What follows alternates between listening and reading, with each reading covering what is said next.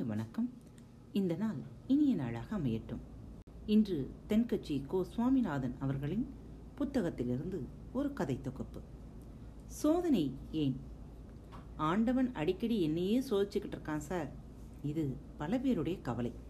இப்படி கவலைப்படுகிறவர்களுக்கு ஆறுதலா ஒரு கதை கிடைச்சது. அதை உங்க காதலையும் போட்டு வைக்கலாம்னு ஒரு ஆசை. ஒரு காலத்துல ஒரு பெரியவர் இருந்தாராம். ஆண்டவன் அவருக்கு அடிக்கடி தரிசனம் கொடுக்கறது வழக்கமாம். சும்மா வந்து தரிசனம் கொடுக்கறது மட்டும் இல்லை கொஞ்ச நேரம் உட்கார்ந்து அவர் கூட பேசிக்கிட்டு இருந்துட்டு போறதும் வழக்கமாம். ஒரு நாள் இவரை தேடிக்கிட்டு ஒரு ஏழை பக்தர் வந்து சேர்ந்தாராம். வாழ்க்கையிலே ரொம்ப கஷ்டப்பட்டுக்கிட்டு இருக்கிறவர். இவர் வந்து அந்த பெரியவரை பார்த்தார். ஏங்க நீங்க தான் அடிக்கடி ஆண்டவன்கிட்டே பேசிக்கிட்டு இருக்கீங்களே எனக்காக ஒரு விஷயம் அவர்கிட்ட கேட்டு சொல்லப்படாதா? அப்படின்னார். என்ன கேட்கணும்? சொல்லுங்க கேட்டு சொல்கிறேன் அப்படின்னார். அவர் ஏன் எனக்குன்னு பார்த்து கஷ்டத்துக்கு மேலே கஷ்டமாக கொடுத்துக்கிட்டு இருக்காருன்னு கேட்டு சொல்லுங்க. இவ்வளவுக்கும் நான் தினம் அவரைத்தான் கும்பிட்டுக்கிட்டு இருக்கேன். பூஜை பண்ணிக்கிட்டு இருக்கேன். இருக்கிற கஷ்டம் போதாதுன்னு நேத்திக்கு என்னோட சின்ன குடிசையும் இடிஞ்சு விழுந்துடுது. இப்ப தங்குறதுக்கு கூட இடமில்லை. தவிக்கிறேன். நான் என்ன தப்பு பண்ணினேன்னு ஆண்டவன்கிட்ட கொஞ்சம் கேட்டு சொல்லுங்களேன் அப்படின்னார். சரி கடவுள் வரட்டும் கேட்டு சொல்றேன் அப்படின்னார் அந்த பெரியவர். கொஞ்ச நாள் கழிச்சு ஒரு நாள் பகவான் வந்தார் அந்த பெரியவரை பார்க்க. உடனே இவர் அந்த ஏழை பக்தர் சொன்ன விஷயத்தை பத்தி ஆண்டவன்கிட்டே கேட்டார். இதுக்கு நான் பதில் சொல்றேன். ஆனா அதுக்கு முன்னாடி நீ எனக்கு ஒரு உதவி செய்யணும் அப்படின்னார் கடவுள். என்ன செய்யணும் அப்படின்னார் இவர். ஒரு செங்கல் வேணும் அப்படின்னார். உடனே அந்த பெரியவர் புறப்பட்டு பக்கத்து டவுனுக்கு போனார். அங்கே பார்த்தா எல்லாம் பெரிய பெரிய கட்டடமாக இருக்கு. அதிலிருந்து செங்கலை எடுக்க இவருக்கு மனசு வரலை.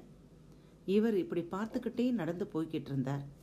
அங்கே பாதி இடிஞ்சு போன ஒரு வீடு. மீதியும் எப்படி இடிஞ்சு விழலாம்னு பார்த்துக்கிட்டு இருந்தது. இவர் போய் அதிலிருந்து ஒரு செங்கலை பிடிச்சு இழுத்தார். இவர் இழுத்த வேகத்திலே மீதி கட்டடமும் பொலபொலன்னு கொட்டி போச்சு. இவர் அதை பற்றி கவலைப்படலே. அந்த ஒரு செங்கலை எடுத்துக்கிட்டு வந்து கடவுள்கிட்டே கொடுத்தார். இந்த கல்லை எங்கே இருந்து எடுத்துக்கிட்டு வந்த அப்படின்னார். இவர் விவரம் சொன்னார். ஒரு பழைய வீட்டிலிருந்து எடுத்துக்கிட்டு வந்தேன்னு. ஏன் அங்கே இருந்த பெரிய கட்டிடங்கள்லேருந்து எடுக்கல அப்படின்னு கேட்டார். அதெல்லாம் நல்ல கட்டடமாக இருந்தது. அதில் எடுத்தா அதோட அழகு கெட்டுடும்.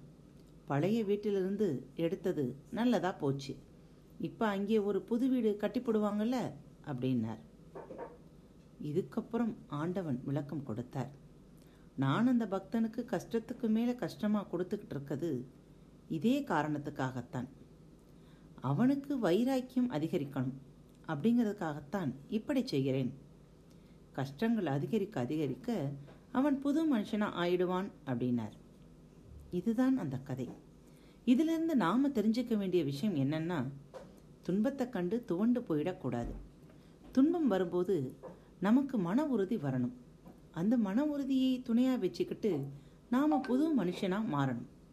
ஐயோ கஷ்டம் வந்துடுதேன்னு நாம் தலையிலே கையை வச்சுட்டு உட்கார்ந்துட்டா அப்படியே உட்கார்ந்துருக்க வேண்டியதுதான்.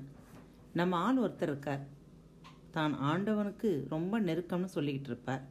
அவர்கிட்டையும் ஒரு ஆள் வந்து ஆண்டவன் ஏன் என்னை இப்படி சோதிக்கிறாருன்னு கவலையோட கேட்டிருக்கார். உடனே இவர் தன்னையே ஆண்டவனா நினச்சிக்கிட்டு ஒரு செங்கல் எடுத்துக்கிட்டு வா சொல்கிறேன் அப்படின்னார். இவர் போனார். ஒரு வண்டி செங்கலை கொண்டாந்து இவர் முன்னாடி கொட்டினார். உடனே அவரும் ஆண்டவன் மாதிரியே அதுக்கு விளக்கம் கொடுத்தார். கஷ்டம் வரப்போ மனசில் ஒரு வைராக்கியம் வரணும் அப்படின்னார். எனக்கு அந்த வைராக்கியம் இப்போ வந்துடுதுங்க. உங்களுக்கு வந்துடுதா? அப்படின்னார். எனது என்னையே பார்த்து அப்படி கேட்குறே? அப்படின்னார் அந்த பெரியவர். இடிஞ்சு போன வீட்டை திருப்பி கட்ட வேண்டியது நீங்க தான் ஏன்னா இவ்வளவு செங்கலும் உங்க வீட்டில் இருந்துதான் பேர்த்து எடுத்துக்கிட்டு வந்தேன் அப்படின்னார். கஷ்டங்களை கண்டு ஓடி ஒளியாமல் அதை எதிர்கொள்ள மன உறுதியுடன் முயற்சி செய்வோம். மீண்டும் அடுத்த தலைப்பில் சந்திக்கலாம். இப்படிக்கு உங்கள் அன்பு தோழி.